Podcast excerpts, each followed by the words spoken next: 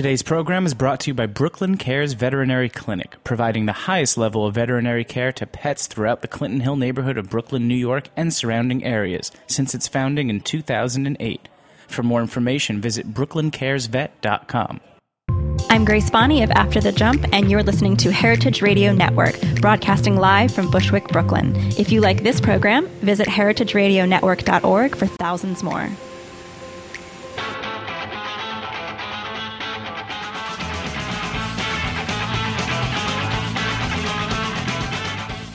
Greetings and welcome to Animal Instinct here on Heritage Radio Network.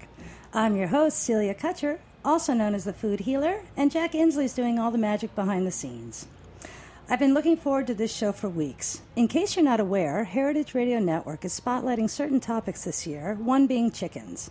I'm very excited to announce my guest, Hannah Kirshner, who's in the studio with me today. She's loved chickens since she was a child and knows all about keeping and caring for them. Hannah Kirshner is the founder and editor of Sweets and Bitters, a series of mini cookbooks and a lifelong chicken fancier. She grew up on a small farm in the Pacific Northwest and now keeps a small flock of laying hens in her Brooklyn community garden. Hey, Hannah, thanks for coming out to Bushwick for the show. How are you? I'm good. I get to talk about one of my favorite topics Yay! pet chickens. I'm really excited that you're here. Uh, This is a topic I've been really curious about for a long time.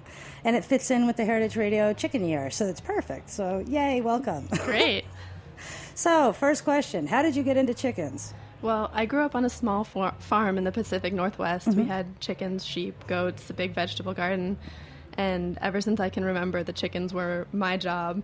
As a kid, I sold eggs to our neighbors and I collected all sorts of fancy breeds of chickens. Oh, cool.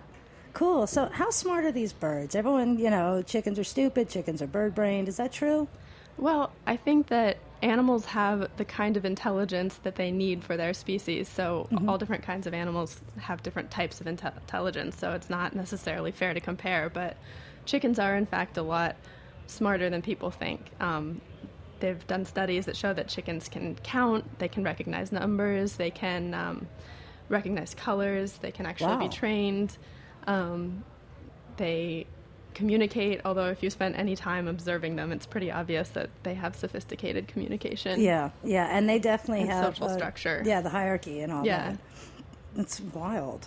And so, I want to talk about your chickens, but I want to get some of the basic stuff out first. Like, if you decide that you want to have some backyard chickens, like, how much space do you need for them? Well, people's opinions on how much space you need really vary. I mean, I, I think anybody who's listening probably agrees that the amount of space allotted for commercial chickens isn't appropriate. Yeah. So, you know, that's a foot or two per bird. Oh. Um, but for a backyard flock, you know, it really varies, and different people will different, give you different advice. I think that the advice of like two to four square feet per bird plus a little additional outdoor space is good. And it depends whether your chickens are in their enclosed area all day or whether they're enclosed at night and then roaming free in a pasture or a lawn during the day. The more space they have, the more relaxed they'll be and the lower maintenance they'll be. Oh, that's cool. Less cleaning, too. Totally. Totally. That's a really good point. Um, so, if somebody decides, I want some chickens, like, what's a good number to start out with? Is it good to just get one? Um, they're social animals, and they really need to be at least two. And because you know things can happen, I think it's better to start with three or four. Yeah. In case you know you have one that gets sick or Mm-hmm. a predator, you know, a dog or a raccoon or something happens point. to pick one off. So I think starting with three or four is a really manageable amount. It's enough for some eggs for a family. Mm-hmm. And so, okay, I want some chickens. So, like, where do you get these things? Well, when I was a kid, we would get them mail order. You're kidding. 24 to a box so that they um, keep their own warmth. In the first three days after they hatch, there's enough nutrition saved in, from the yolk sac of the egg that they don't actually need to eat for three days. Wow. So they would just priority mail you a box of chicks oh my God. with some extra free chicks for filler. Oh my God. Um, and yeah, so the mailman would arrive with his little peeping Oh, box. wow. Um, so we would get an order or split an order with other friends in our rural area. Wow. Um, and now there's a company called My Pet Chicken that has little heating elements they'll put in the box, so you Mm-hmm. Can order I think as few as four mail Oh, order. cool. Um, so that's that's one great way that a lot of people get them. Um, or you can find a feed store or breeder. Mm-hmm. Um, if you do just a little bit of research online, you can probably find somebody in your area selling chicks. Totally. And so when you get a chick, you really you, nobody really knows the sex when they're first born. So how old does a chick have to be before you can figure out if it's a hen or a rooster? Well, actually, there are expert chicken sexers who can tell when they first hatch. Wow. Um, the Japanese sort of pioneered it and are still the best at it, wow. and they come and teach people here. Um, and it's sort of a strange skill where it's very hard to explain exactly how to do it. You Yeah. kind of just have to do it until you get good at it. Wow. Um, so uh, when you you can buy from a hatchery or feed store, usually sex chicks with about ninety five percent accuracy. Mm-hmm. Wow, so that's that's what you want to do if you're getting backyard chickens, usually because you want mostly hens, is to try and get um, pullets, which are the females. Mm-hmm. Um, other than that, you know. As they sort of become teenage in a couple of months, Yeah. the roosters will start acting a little different. But sometimes it's not until they either start crowing or laying that you actually know, Wow. depending on the breed. Wow. And so places like New York where you're allowed to have chickens but you're not allowed to have roosters, you really have to be careful at what you're getting. Yeah, and I think part of deciding to get chickens is coming up for with a plan for what happens if and when you get a rooster because 95% accuracy, I mean, Yeah. there's a pretty good chance you're going to end up with a rooster. Totally. And if you decide to get chicks rather than from a hatchery from another breeder or something, it's even less accurate. Totally. So um, you have to decide: Are you going to be comfortable butchering a rooster? Are you going to try and find a home for it? Mm-hmm. Um, animal sanctuaries are overwhelmed with roosters. A lot of them won't even take roosters anymore because they just have too many. Oh, that's sad. And naturally, the roosters would basically just battle it out until oh, there's Oh, the right number of roosters per hens. Yeah, those things are aggressive. I got beat up by a rooster when I was a kid, and it was like no joke. I was like, They can be really mean. When we ended up with mean roosters, they'd be soup. But I also, I, I also had a rooster named Cayenne who's I would paint his toenails, Oh, and he would sit in my lap. He was totally docile and tame. Wow. I, and so, not all roosters are aggressive, and I think especially if they've been raised since chicks, being Mm-hmm. handled and being around people a lot, they can be really sweet. And so when you talk about like handling birds, I mean, a lot of people are afraid of birds, you know, but so like you're able to pick up your chickens, you're able to carry them around. And so I assume that's like with all pets that the younger you get them used to this, the better it is. Yeah, yeah, and of course you have to be gentle with them and kind of know how to handle them right. It's sort of second nature to me, so I don't even really think about it. But then sometimes I see people really struggling with like how to pick up a chicken. or Yeah.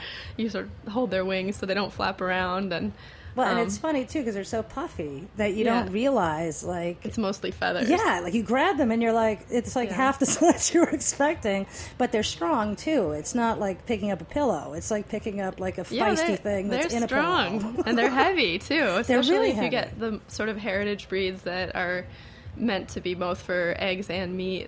You know, they're substantial birds. Mm-hmm. Yeah, they really are. But you know, if they're tame, they'll they'll hop right up in your lap too. I mean. Mine are worse than dogs. They'll follow you around begging for food, try to steal whatever you're eating. I try. I trained one of them to hop, thinking that would be a cute trick. But now she's learned to hop and grab things out of your hand. oh no, that's funny. So how easy is it to train them? Um, it's actually really easy. So when I was growing up, Karen Pryor, who is a dolphin trainer and Mm-hmm. or she's known as a dolphin trainer and animal behaviorist. If you know anything about clicker training, she pioneered that. Oh, cool. She was one of our neighbors, and so she would come over and teach me how to How clicker train the chickens. funny. And um, I've played around with it a little bit with my flock now. And I have one that will spin on command, and the other one that I was telling you will hop.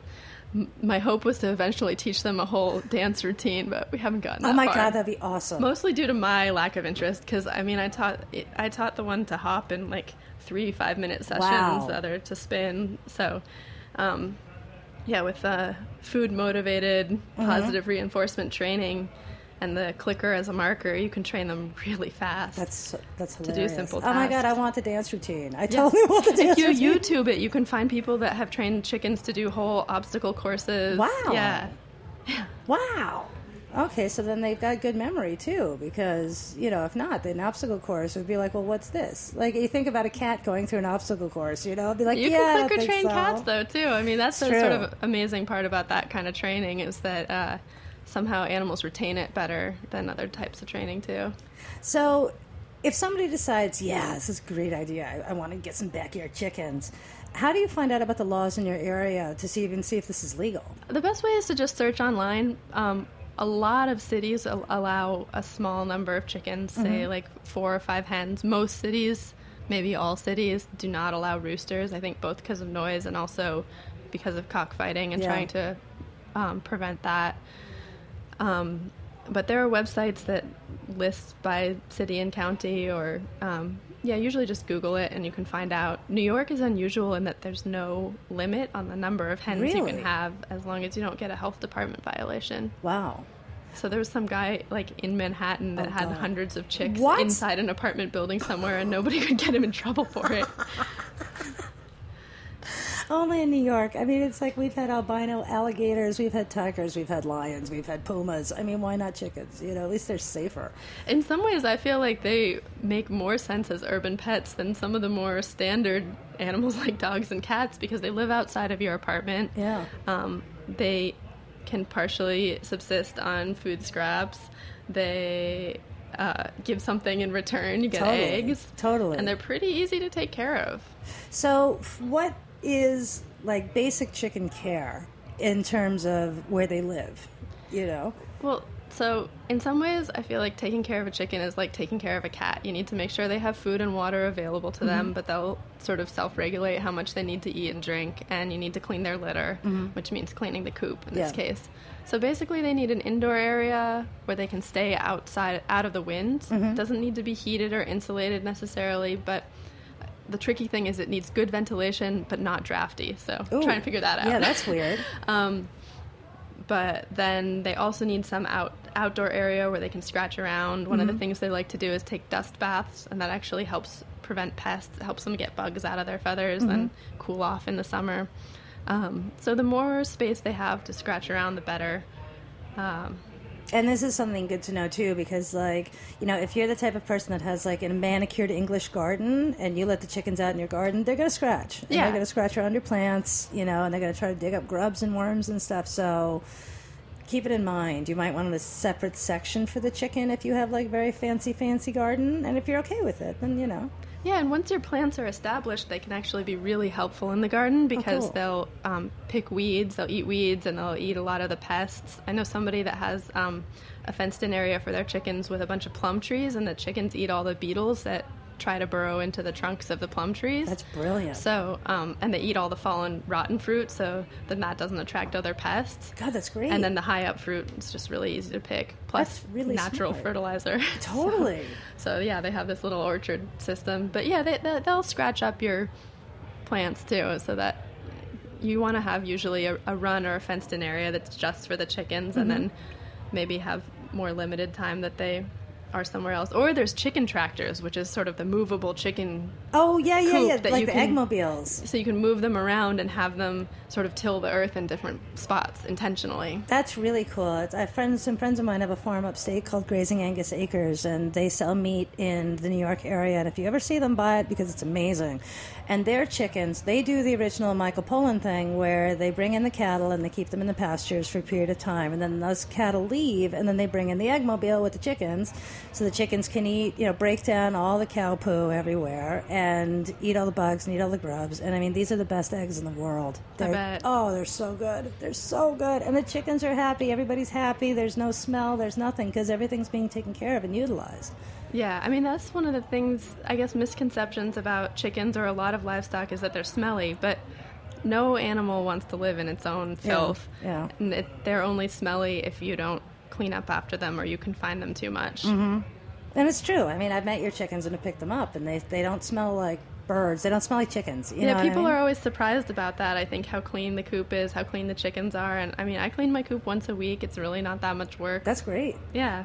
That's really great. And then what kind of bedding do you use? So one of the perks of being an urban chicken keeper is that I can get free bedding. I actually get coffee chaff from cool. uh, a roastery near me, and it's it's the hulls of the coffee.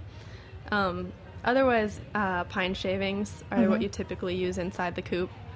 Some kinds of wood will irritate their respiratory systems, so you need to stick to pine shavings. But coffee sh- coffee chaff is safe too. And then I also use a little bit of straw in their outdoor area to keep it from getting too muddy, and in their nesting boxes. And so when you cl- when you like clean out the chicken coop, are you like pulling out everything and then giving them fresh stuff, or just yeah, kinda... Mm-hmm. scoop it all out and then put that in a compost pile, and it breaks down into amazing garden mulch, which Yeah. you can use or even sell. Yeah. Um, and then um, just put new bedding down. I mean, and that's such a huge bonus too because it's organic fertilizer. It's super high in nitrates. Like chicken poo is the greatest thing in the world for fertilizer. No, it's you amazing, know? especially if you're growing tomatoes, anything like Mm. that. Yum, yum. That sounds great. So when you get these chickens and they're and they are happy and everything's good and they start producing eggs, how long do chickens normally produce eggs?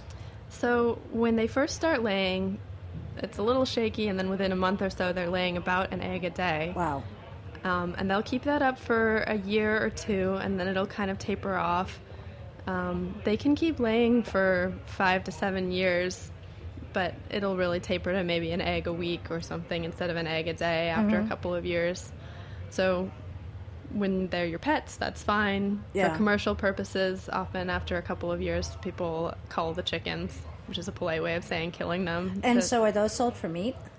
um, I don't think in commercial egg raising, probably not, but like for homesteaders, Yeah. um, a lot of the heritage breeds like Rhode Island Reds or Buff Orpingtons or Black Giants, they're meant to be, they're meant to lay well for an, for a year or two, and then um, also be meaty birds that you could eat. That's For cool. me, I have a small flock, and they're my pets, so Yeah. it'd be too hard. Yeah, no, I couldn't. I couldn't do it. If I had to kill any of my food, I would be a vegetarian, big time. Um, we need to take a break, so we will be back in just a minute. I'm just talking to Hannah Kirshner about chickens.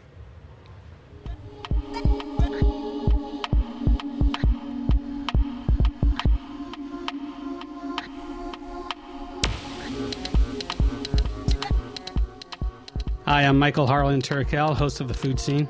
This summer, Heritage Radio Network is turning five. Since our launch in 2009, we've continued to bring you food and culture content like nobody else, and we need your help.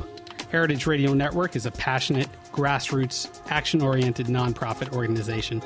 That means we depend on the support from listeners like you to keep us alive. If you love what you hear on Heritage Radio Network, visit our website and become a member today. Thanks for listening and thanks for your support.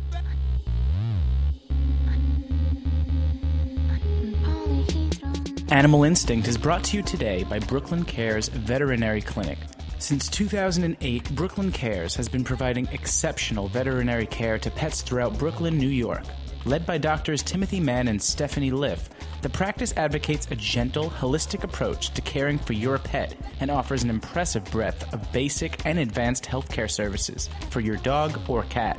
This modern practice, conveniently located in the Clinton Hill neighborhood of Brooklyn, is fully equipped with state of the art equipment to ensure that your pet receives the highest quality care, regardless of whether they're sick or injured, or simply visiting for annual wellness checkup. For more information, visit brooklyncaresvet.com.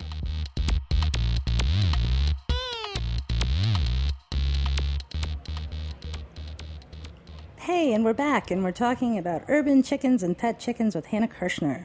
So, Hannah, what do these guys eat? Well, the main thing that you feed your chickens usually is a commercial feed, just like dog food, comes in a bag, has the correct nutritional balance. And most vets, chicken experts will recommend that that's all you feed them Okay. um, because it has the correct nutrition. Um, but some people feed their chickens entirely on food scra- scraps, the other end of the spectrum, and you know they were domesticated probably on food scraps yeah. and waste. So I think for the backyard chicken keeper, probably a balance is the right thing. Mm-hmm. You feed them the commercial feed as the sort of standard. They always have that available, and then you can supplement it with some of your food scraps. Also, let them free range and eat bugs and grass and all that good stuff. You can actually get yourself into trouble with feeding them too many food scraps, though. They can get fatty liver sy- syndrome kidding. or, um, yeah, some other other things. So, basically, when you're talking about food scraps, you're talking non meat. Um, chickens are omnivores, and they actually can eat pretty much anything. Really? But mostly, you want to feed them vegetables, grains. Do you have to be kind careful of with fruit? Um, you know, you can find lists that say the things that are best and worst Yeah. and things you should avoid. Definitely, you're safe as long as you stick to vegetables. Like, um, you want to avoid strong flavored things like onions and cilantro because that can actually taint the flavor of the eggs. Oh, you're kidding. Yeah, Wow. That's Yeah. funny. and sort of like humans, anything too high calorie, anything too you know Yeah. too many carbohydrates and fats, Yeah. simple carbohydrates and fats, not so good for them.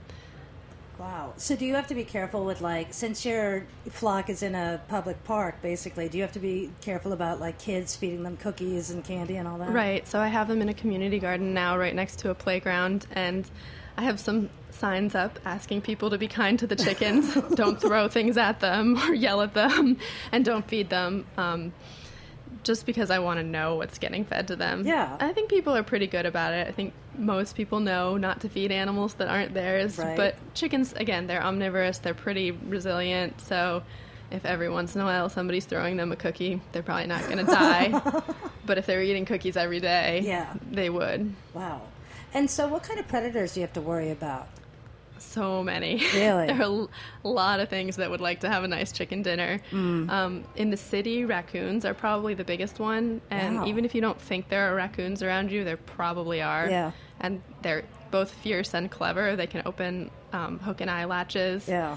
So um, they'll they'll even like reach through wire and basically eat the chickens a piece at a time. Wow, It's pretty pretty ew, gory. sorry, anybody who's eating, sorry. Um, so. Uh, you want to make your chicken coop really secure. Most of the predators you'd worry about at night, as long as you don't have stray dogs or neighbors' dogs getting into your yard. Mm-hmm. Most of the natural predators are going to come out in the e- evening or at dawn. So, and the chickens will naturally go into roost on their own when Okay. it gets dark. So then you want to have them locked up. My chicken coop has wire that goes actually um, underneath the bottom of the coop as well. Oh, cool. And I have little actually locks on the coop as opposed to just a hook and eye latch, just to, just to be sure. That's really smart. I mean, God forbid someone breaks in at night and is like, chicken party! Yeah, And lets and- them all loose and all that. Chicken wire, as it turns out, is terrible for keeping chickens secure. Oh, It'll great. keep chickens out of your garden, but it won't keep predators out of the chicken coop. So Oh. the half-inch hardware cloth is what you want to use Okay. anywhere near where your chickens sleep at night. Wow. So what's the commitment involved? Um, well, like I said, I feel like it's kind of like taking care of a cat. Yeah. You want to make sure they have food and water available. You need to clean the coop. Yeah. If you choose to get chicks, it's a little more labor intensive in the beginning. Right. But you don't have to potty train them. Which you know, is it's not like house awesome. training a dog. And so, like, what are some of the problems that come with raising chickens? Um, you know, predators. Um, yeah, worrying about predators. Uh, chickens are vulner- vulnerable to diseases Mm-hmm. too. You know, I think you have to be prepared that you might lose one or two over Yeah. the course of keeping chickens. Yeah.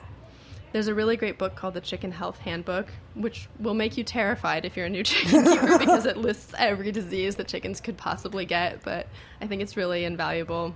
There's a lot of misinformation online, and I think it's really great to Yeah. get some books and read up before you get chickens. I think that's one of the hardest things is because the internet now exists. There's so much misinformation about everything. So trying to find the accurate information for what you're looking for can be difficult, you know. So look at the look at who wrote the article, look and see if they have any experience, you know, look and see look for people you want, you know, if you're studying chickens, you want chicken experts. You don't want someone who just wrote about it because they got a job commissioned to write 600 words for Gawker or something like that, you know. So you really need to know your stuff and know your sources. If it sounds ridiculous, back it up. Look again, you know. Cause Yeah, I think any kind of animal keeping is somewhere where it's really good to have reference books. There are a lot of great books to prepare the first time chicken keeper, and then mm-hmm. also books. You know, I refer to the chicken chicken health handbook often myself. I've raised chickens my whole life, Yeah. but I don't. I refer to that book, and, That's I, and I find it much more useful than a lot of the online information. Mm-hmm.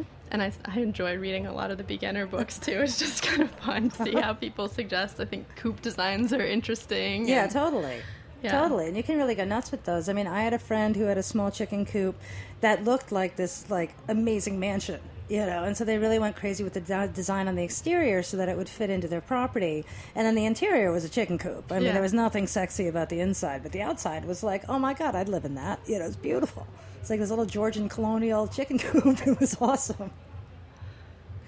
So I would like to know if you would like to talk about your experience with Hurricane Sandy. Sure. Well, my chickens became quite famous after Hurricane Sandy, um, but I'll start from the beginning with Yeah, that story. please. So, um, I was living in Red Hook in Zone A. Mm. My chickens at the time were kept next to, um, if anyone's familiar with Homemade Restaurant, it's a little um, great neighborhood restaurant in Red Hook, and right next door they had an empty lot where they were doing some gardening for the restaurant and hosting events, and they love animals, so they let me keep my chickens there. Um, so I had four in this adorable little coop there, and um, you know, we I wasn't really paying that much attention to the hurricane warnings, and then all of a sudden it was like, oh, we have to evacuate. Oh wow. And I was on my way to work when I found out. Oh. Worked all day, came home, had like two hours to get myself and my chickens ready for this hurricane that was Wow. coming.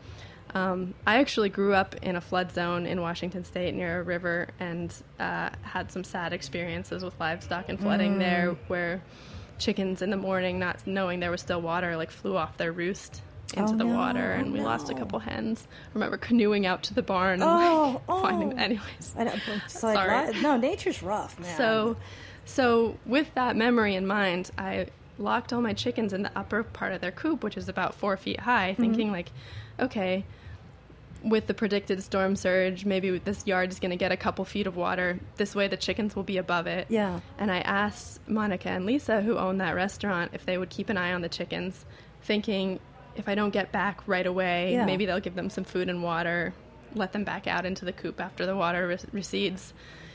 So then, um, you know, I packed myself up and got out of there. Wow. Went up to another neighborhood in Brooklyn to stay with some family. And um, that night, as the waters came up, Monica and Lisa realized the water was coming up to like midway up their car, and they thought, "Oh my gosh, the chickens!" So they ran out in water up to their rib cages. The chicken coop was bobbing around Oh my god. and the birds were just up on the sort of top part of the perch that was at an angle like out of the water Oh. and they pulled the birds out of the coop brought them into their apartment Wow. with their five cats Wow. four chickens two women and they felt bad for them being in the hallway so they just let them into the apartment to wander around Wow. um, but it was so touching, such sort of like comic relief to the whole situation. My apartment ended up flooding to the ceiling. I Oh lost almost God. everything. So it was this sort of like moment of lightness in all of that and just seeing our whole neighborhood so affected. Yeah. I mean, nobody was prepared for what happened. Uh-uh. We were more prepared than a lot of people. Yeah. And yet we weren't prepared at all. Exactly. Exactly. Um, so the New York Times picked up the story, did this very cute article about it. Then uh, Gothamist picked it up, Oh, no. kind of made fun of us, but I mean, you can't really help it. yeah. we the art, New York Times article was about us looking for a new ap- apartment with a place for chickens. Because we felt like, hey, we just lost so much. Mm. Yeah. This is something that brings us joy in our lives. If it's possible to keep them, we would love to. If not, we'll send them to a friend in the country. But Yeah. hey, we'd love to keep the chickens. Yeah. Especially after this dramatic rescue. Unbelievable. So, um, and then Gawker picked it up, and Die Hipster Die, and we were Oh, these horrible people Oh, who, no. b- on the one hand, are ridiculous for having chickens, and on the other hand, are horrible for abandoning them. But I mean, I think part of animal keeping is doing the absolute best you can for those Yeah. animals, but also accepting that like you can't do everything. Yeah. Yeah. And uh, I mean, if anyone had known the water would be that bad, sure we would have Yeah. Exactly. What brought them somewhere, but Nobody knew. Yeah. I mean, the entire town was destroyed. But it was you know? it was pretty remarkable, and so I still bring eggs to Monica and Lisa whenever I can as a little thank you, and, And they put them on as a special at Homemade restaurant. Oh, nice. Yeah. So, how long did it take from losing the space behind the restaurant to winding up where you are now? Um, so it was about six weeks. Wow. I think uh, the chickens were able to sort of be back in that empty lot for a little while. Like Mm-hmm. A few days later, we got back and sanitized everything and put the coop back up right and put them back in there. Um, and then we had to start looking for a new home for ourselves and for the chickens, Yeah. and we're sort of looking at a lot of options at the same time. Um, and then a community garden said, "Sure, bring the chickens here." It's great. and it was meant to be temporary but has ended up being permanent it's right next to a playground in a neighborhood with a lot of kids and it's um, it's really more fun than having them in my own backyard and the community's really embraced it Yeah.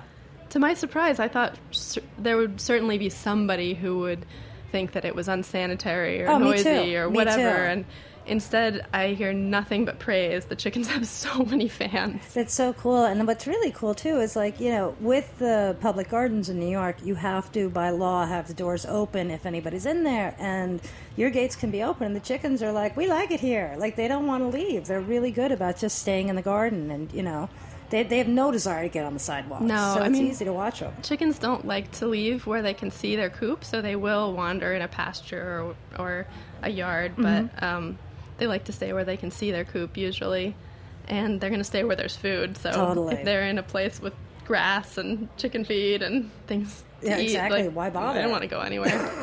we do sometimes have visitors, though. We had a chicken show up one time that I think somebody dumped Oh, an unwanted chicken Oh, that was not healthy and a rooster and uh, we ended up finding a place for him in a farm sanctuary Well, actually, I just got a note probably a half hour before the show that someone's abandoned a chicken in McGolrick Park in Williamsburg.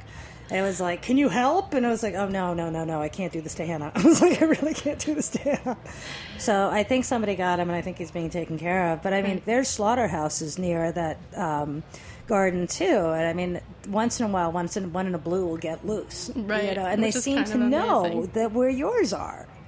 It's like I've seen them show up, and they're just like these ratty things, like all beat up and kind of like, oh my god, it's a sanctuary. You know, it's really, really amazing that they know that. yeah So cool. So there's a million different kinds of chickens. Is it better to stick to common breeds or go for exotics?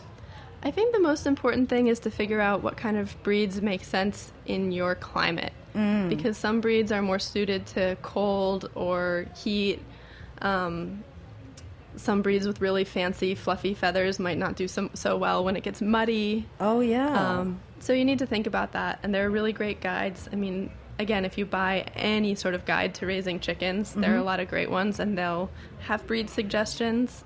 Um, MyPetChicken.com has a whole list and, and lists by climate. oh cool. Um, yeah. That's great. So, but a lot of the um, older American breeds that homesteaders and even, you know, in colonial America, the kinds of chickens they were probably keeping yeah, yeah. uh, are really versatile. Cool. They can they can deal with a lot of climates. They lay well, yeah, that's. I mean, and they're mild tempered usually too. Oh, really? I think breeds that have been domesticated for a long time Yeah. tend to have better temperaments, probably because they've just been around people. It makes sense. And my experience also is that purebreds, purebred chickens, like purebred dogs, can sometimes have health problems Yeah. if they've been selectively bred for um, some sort of decorative feature. Totally. So I was wondering about that. You Yeah. Because it's it's really interesting. It's um, as with anything, you know, if you start breeding specifically for one specific trait, you're going to have kickbacks somewhere else that might nec- not necessarily be what you want. Right. I mean, on the other hand, that birds that have been really breed, bred for production, whether eggs or meat, they have their own set of problems. Mm. So some of the sort of traditional all-around breeds, I think, are the healthiest and most practical. Makes sense. Yeah. Makes sense. I mean, it's kind of the same with like dogs and cats. Of like, you really don't want to buy a completely exotic breed that nobody's ever heard of because when it gets sick and you go to the vet, they don't know anything of the history of this animal. They don't know what they're prone to. That kind of thing. Yeah, they're, they're pretty. They're really pretty, but there's nothing worse than a sick animal. It's hate, ugh, it makes me so sad always. You know. So, do people keep chickens just as pets? Definitely. Um, there was some PBS documentary, and I wish I could remember the name of it. And there was a woman who had this silky chicken. Silkies are a breed that like would like sit on her lap and watch TV. Aw. There are people who make chip- chicken diapers, so you can have an indoor chicken. Nice. Um, there are definitely people that keep them as pets. I mean, I would say mine are pets. They're or sort of in between pets and livestock. Mm-hmm. You know, I keep them outdoors, and um, they, they don't live in my house unless I have a sick chicken. Then it might come inside in a box for a few days. But um, I consider them my pets. You Yeah. know, they are not as warm as a dog, but Mm-hmm. they will they'll follow you around. They recognize you. You can teach them some simple tricks. Are they affectionate? I don't know if I'd say they're affectionate. Certainly not in the way that some fuzzier creatures Right. are, but um, they definitely are interested in you and recognize you, follow you. Mm-hmm. Yeah. they're a lot of fun to watch too. They're just really entertaining. They're fascinating. I mean, Yeah. it's really cool just to sit and watch them do their thing because it's like they have their little routines. You know, it's like okay, first we get out, and now we now we walk over here, then we go over there, and then there's like one that'll take off, and then the others kind of watch, and you know, it's really there is something going on. It's not just pell mell. Oh yeah, they're Craziness when you social. They're them out. curious. I think that's one of the other things I hear often. People in the neighborhood who weren't familiar familiar with chickens before that they're surprised about is how much they like watching them, just Yeah. observing them. And what amazes me is that they're really good around kids. Yeah, I think mine are in particular again because they've been raised since Yeah. chicks, been around people, um, so they're they're pretty calm. They're really calm. And one thing that's been fun too is, you know, whenever I talk to kids about the chickens, I tell them, you know, you can pet them, but don't chase them. If they run away, it means they're done. I Yeah. teach them different things about sort of how to be around animals, and then I see the kids teaching other kids. Aww. Yeah. That's great. Yeah. That's so great. And it's like, you know, it's something we're so distant from our food system. And, you know, so many people, when they think of chicken, they think of something wrapped in plastic in a supermarket. They don't really think of the being, or it's almost like two different things, like a live chicken and then a chicken at the supermarket. Like, they can't really cross over with that. Yeah. To the point where I have a friend who's basically she got stuck with her daughter's chickens. Like, the kid was doing uh-huh. something for school and then went to college and was like, bye, mom, here are my chickens. So the mom kept them as pets, and they were laying, and I mean, laying beautiful eggs. And she gave some to someone else who called me to make sure that you could eat these. Yeah, yeah. I've had people ask me that too. They're like, "Can you eat the eggs?" I'm like, "Yes, they're the best eggs Oh, ever." they're so good. They're And so they're good. so good. It's funny. I love like deli egg sandwiches. Yeah. But I can't do it anymore because the eggs aren't as good as my eggs. So I go to the deli and I buy the roll and the American cheese, and then I go home and make it with of my own eggs. But it's even like if you break open a farm egg versus like a factory farm egg. I mean, the factory farm eggs are kind of like the sad yellow anemic color, you know. Yeah. And then when you get them, the chickens that are raised outside, their eggs, it's like this beautiful golden orange. That's, I mean, it Yeah. just you can see the nutrients in it, you know, and Yeah. the, and it keeps you full longer. It tastes better, and they're good for you. I mean, this whole thing about the cholesterol in eggs that was really started in the seventies, and since then they've discovered that eggs aren't bad for you. You can have more than two a week. Um, they still can't find a link between high cholesterol and heart disease. So, you know, take that for what it's worth. Right. But yeah, eggs are I, eggs are a really really wonderful food, and they're you know a complete protein. And when you eat them, you need to eat them with the yolk and the white together. Like the egg white omelets don't work because the egg white is actually albumin, and what it does when the yolk's not there is it becomes very sticky. And so what it can do is coat your small intestine so that you're not getting any nutrients past it. Huh, that's interesting. I didn't know that. Yeah. But all the flavor and nutrition's in the egg In the yolk, too. I mean, the yolk is designed to feed the chick for for 21 days while it incubates. It's the complete Wow. nutrition for the chick while it's incubating in that egg. So if you think about that, like of course the yolk is going to have amazing complex nutrition. Totally, totally, and it tastes so good. Yeah. They're just so so Yeah. good. One of the uh, common misconceptions about eggs or questions that people have is like if eggshell has a correlation to nutrition, and eggshell, the only the shell color mm-hmm. only tells you what breed it came from. Different Okay. breeds lay different colored eggs. The nutrition of the egg is just based on what that hen is eating. So if the hen is eating really well, then the egg's going to have higher nutrition. But Yeah. it has nothing to do with the shell color. It's like there are some people that really recommend taking, like if you're low on calcium, to take your eggs and throw them in a blender, like the entire egg, including the shell. Oh, the shell, too? Hit high Oh, and then make omelets with it. It's not bad. I've tried it. It's I was waiting for like some sand grit, awful Yeah. texture, but it's really not that bad. But one of the things that they do in the U.S. where they don't do anywhere else, at least I know they for a fact they don't do it in Europe, is that we wash our eggs. Right. And what they've discovered is that there's a very, very thin membrane on the exterior of the eggs that, if it's washed off like we do, they don't last as long.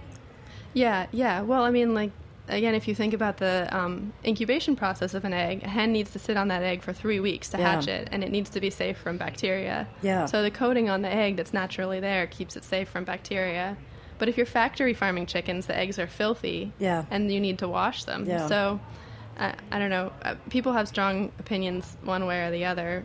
My feeling is if I collect the eggs and they're clean, which they usually are Yeah. because I keep the coop clean, then um, I don't need to wash them. Yeah. And if they're dirty, I uh, rinse them with a little bit of vinegar, So- like a like a watered, you know, with a little vinegar Mm-hmm. in it. And they'll actually keep at room temperature if they're not washed. That's what I was going to ask you. Is do you keep them in the fridge or do you keep them on the I counter? I do both. Like if they're clean, I'll leave them out on the counter, and then uh, if they've been on the counter for what I feel like is too long, then I might rinse them and put them in the fridge. Cool. So let's see. For people that are interested in learning more about chickens, what are some more resources that you like? Um, the Chicken Health Handbook is, I think, really essential, but that's more advanced. Like once you have chickens, to have as a reference, and don't read the whole thing and scare yourself about all the chicken diseases.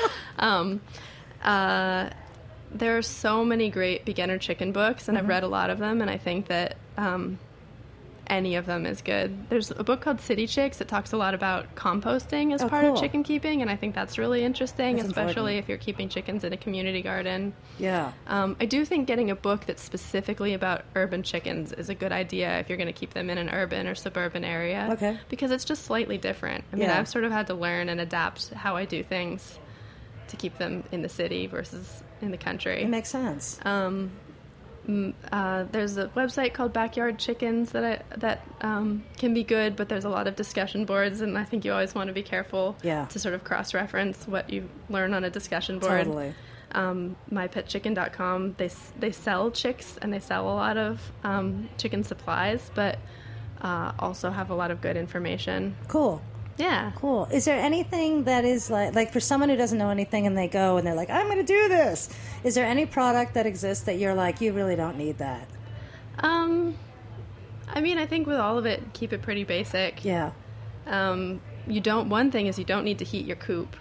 That's uh, actually can be bad for the chickens because their metabolism will adjust as the weather gets colder in the winter. Mm. And if it's heated and then the power goes out, their metabolism hasn't adjusted, and when that, they lose the heat, they'll actually die. Oof. So, heating your coop is not necessary and probably not a good idea. I was Um, shocked when you told me that. I really was expecting, like, no, you've got to keep the coop at, like, you know, 60 degrees or something like that. I had no idea that chickens could Yeah. adjust that well to freezing cold temperatures. Well, that's where picking the right breeds for your climate is important too. Totally. Makes Yeah. sense. Makes sense. Well, Hannah, we are out of time, but I've really, really enjoyed this. And thank you so much for telling us all about chickens because I definitely wanted to learn more. Um, tell us how we can find out more about you and where we can reach you. And please talk about your awesome blog because it's amazing. Sure. Well, thank you. This has been so fun. I love to talk about chickens. Um, my blog is uh, sweetsandbitters.com. It's, uh, I, you know, I was a baker and a bartender, hence the sweets and bitters, and it's um, beautiful food for real life, um, stuff that's fun and also practical. Her recipes are amazing. Make the blood orange cake. It's ridiculous and it's beautiful. Seriously. So yeah, and then I'm also awesome. at Sweets and Bitters on social media. Um, sweets, letter N, bitters. And where can you get your cookbooks? Are they on Um, the site? yeah, so Sweets and Bitters, it's a series of little mini cookbooks that are kind of a cross between a cookbook and a magazine. Um, you can find them on my website, sweetsandbitters.com, um, and also at a lot of boutique shops around New York and around the country and around the world. Yay! Yeah. That's so exciting.